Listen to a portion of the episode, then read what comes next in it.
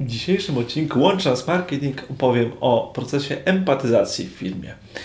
To techniki, które pozwolą Ci wejść w buty klienta, aby obniżyć koszty pozyskania klienta, zwiększać jego zadowolenie oraz poszerzyć powracalność klientów. Zaczynamy. Nazywam się Dawid Witych, a to jest podcast Łączy Nas Marketing, w którym opowiadam o praktycznych wnioskach po wydaniu 44 milionów złotych na reklamę w internecie.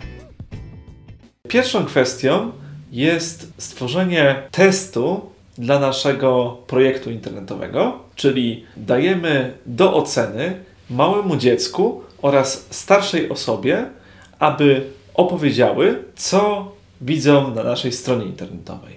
I oczywiście to są potencjalnie osoby, które nie należą do naszej grupy docelowej. Załóżmy, że mamy usługę dedykowane dla przedsiębiorców, dla mężczyzn, którzy najczęściej są w wieku na przykład od 30 do 60 lat i dajemy zupełnie oderwanym od naszej grupy docelowej osobom ocenę.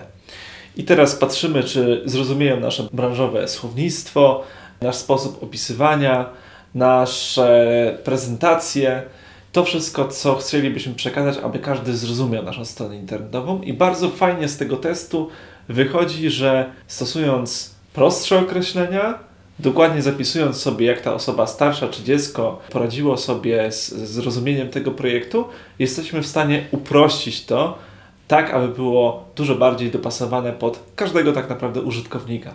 Punkt drugi to jest przejście przez naszą usługę, przez nasz produkt z punktu widzenia, tak jakbyśmy sobie spacerowali na przykład po IKEA, czyli czy customer experience, doświadczenia użytkownika są odpowiednie na każdym poziomie korzystania z naszej usługi.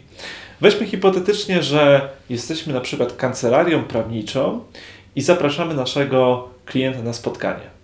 No i teraz pierwszą rzeczą, którą musi przejść, to jest zaparkować koło naszego biura. Pytanie, czy to sprawia jakiś dyskomfort, czy mamy to dopasowane, czy wysyłamy na przykład jakieś wskazówki przed spotkaniem, gdzie warto zaparkować, czy dajemy taką informację, czy mamy takie miejsce, załóżmy, zapewnione. Kolejna rzecz, czy łatwo trafić do naszego lokalu biurowego, czy jak już jesteśmy w naszym lokalu, czy przyjmie nas jakaś konkretna osoba, jak wygląda dalsza procedura, czy jest proponowana jakaś kawa, czy jest wyznaczona do tego spotkania salka konferencyjna, jak przebiega samo spotkanie i czy te wszystkie doświadczenia, gdybyśmy my byli klientem tej kancelarii, byłyby ocenione pozytywnie. Czasami właśnie wejście w ten proces, spojrzenie takie z lotu ptaka na to, jak właśnie wygląda obsługa, bardzo dużo wnosi do poprawy naszego serwisu.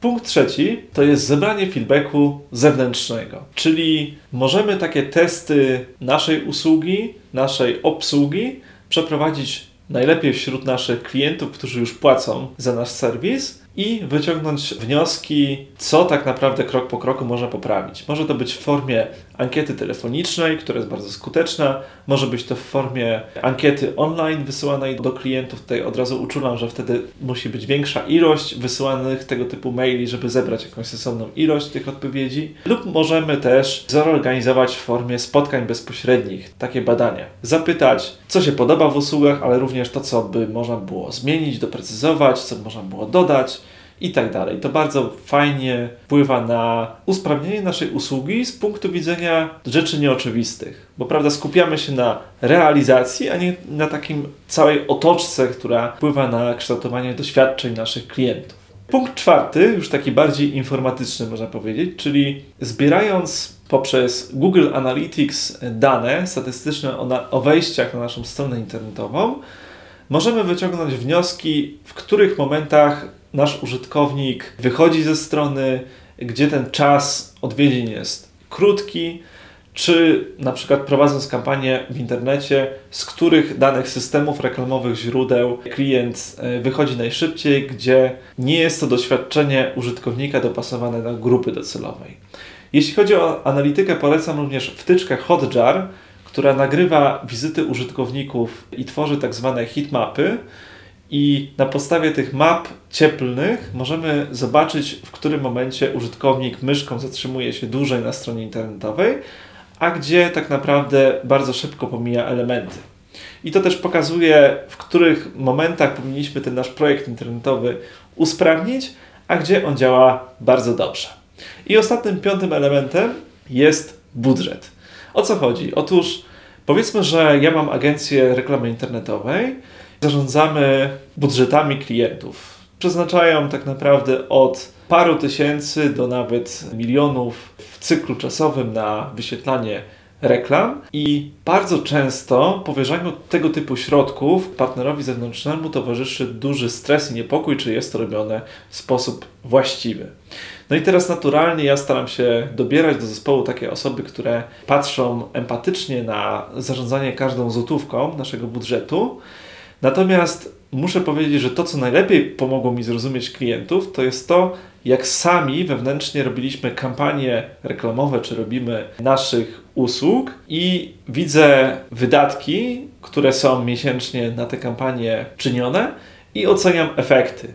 No i oczywiście, wydając swoje własne pieniądze na usługi, które de facto świadczymy na, dla naszych klientów, można bardzo fajnie wejść w te buty i zobaczyć, jak się czuje, i że czasami na przykład jakaś kreacja reklamowa jest nieefektywna, czasami jakaś reklama się nie sprawdza, nie przynosi potencjalnych klientów i to właśnie bardzo fajnie pozwala zwrócić uwagę, od razu sobie odnotowuję takie elementy i wdrażać do naszych procesów, które budzą niepokój u klientów, czy pieniądze są zarządzane dobrze i jak temu przeciwdziałać. I polecam podejście takiego klientocentryzmu w swoich firmach, żeby właśnie wczuwać się w rolę swoich klientów i sprawdzać, w którym momencie oni mogą czuć się niekomfortowo i co jeszcze można w ramach naszych usług, produktów poprawić. Mam nadzieję, że ten odcinek był wartościowy. Zachęcam do subskrybowania, obserwowania. Łączy nas marketing. Do następnego. Cześć.